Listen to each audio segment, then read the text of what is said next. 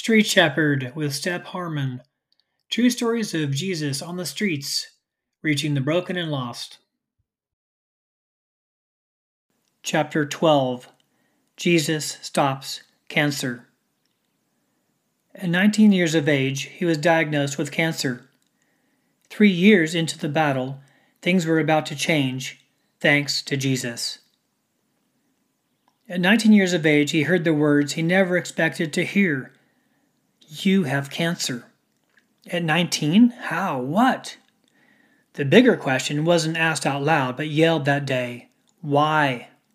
God heard. He always does. What would this journey be now? Burying a teenager? That was the day Normal left the family. Their son Alex now faced something few teens ever face the enemy called cancer became the new normal.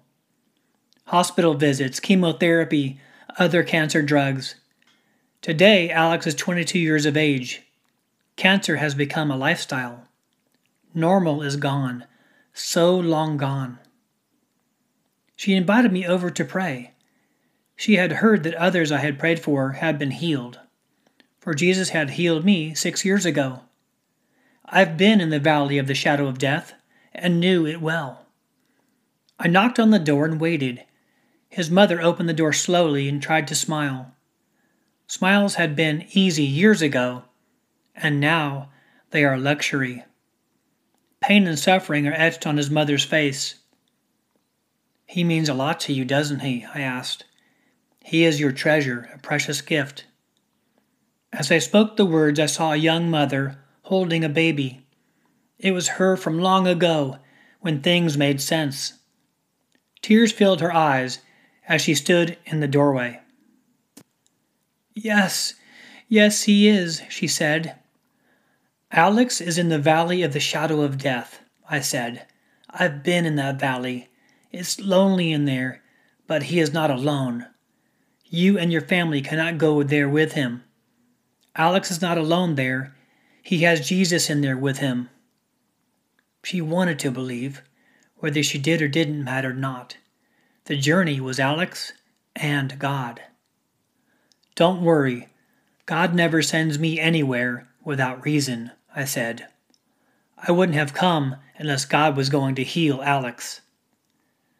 She looked like she wanted to grab faith. I told her I would stay outside and pray, since I didn't want her to worry about Alex and his compromised immune system state. If you recall, Jesus healed the Roman centurion's servant from miles away. So, here today, Jesus didn't need me standing in a room with Alex. For the Spirit of the Lord is boundless, not constrained by time or space. My friend and I prayed out back of the house.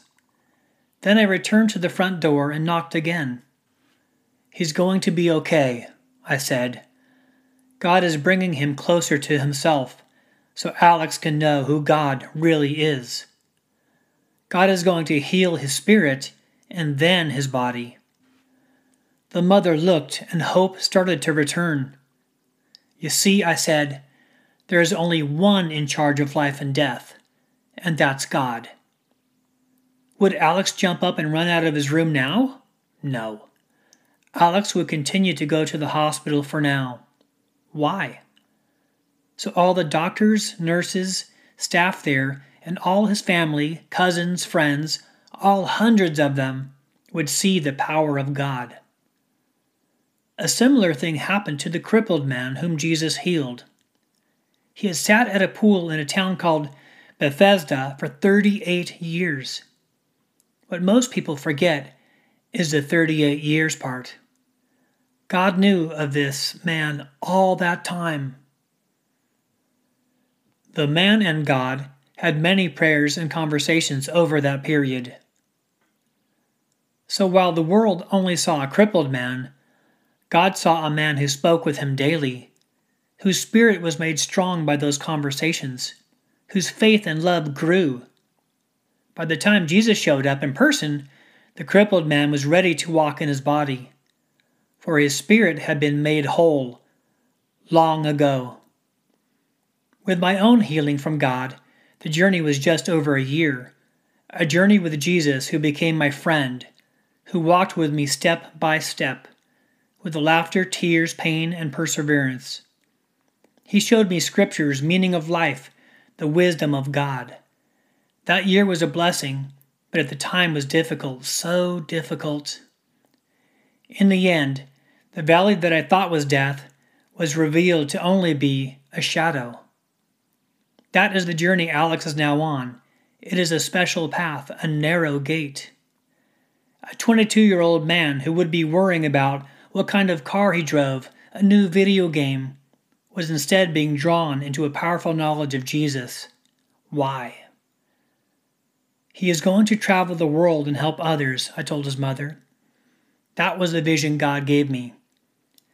Write this verse on his walkway. The Lord spoke to me. I'm a fan of the book of John, but this one was from the book of Luke. As I turned to leave, I had these final words for his mother. I wrote this on your walkway, I said. I could see joy and more in the future for Alex and his family. Every day, his mother, father, and brother, and Alex himself, will pass this and know something beyond the limits of medicine and the flesh. Luke 137. And I know from my own journey to death and back it to be true. For with God nothing shall be impossible. Three months later, Alex's parents got in touch and said that his cancer was shrinking for the first time ever. They invited me back to pray any time. Yet I knew the prayers at the house were enough. Alex would be fine. Few months after I prayed for Alex, the doctors could find no cancer in his body, just as Jesus had told me would happen. You've been listening to Street Shepherd, the podcast. I'm Step Harmon. I really appreciate you listening. And be sure to share these testimonies with others of Jesus on the streets. Once again, thank you for listening. I appreciate it. God bless.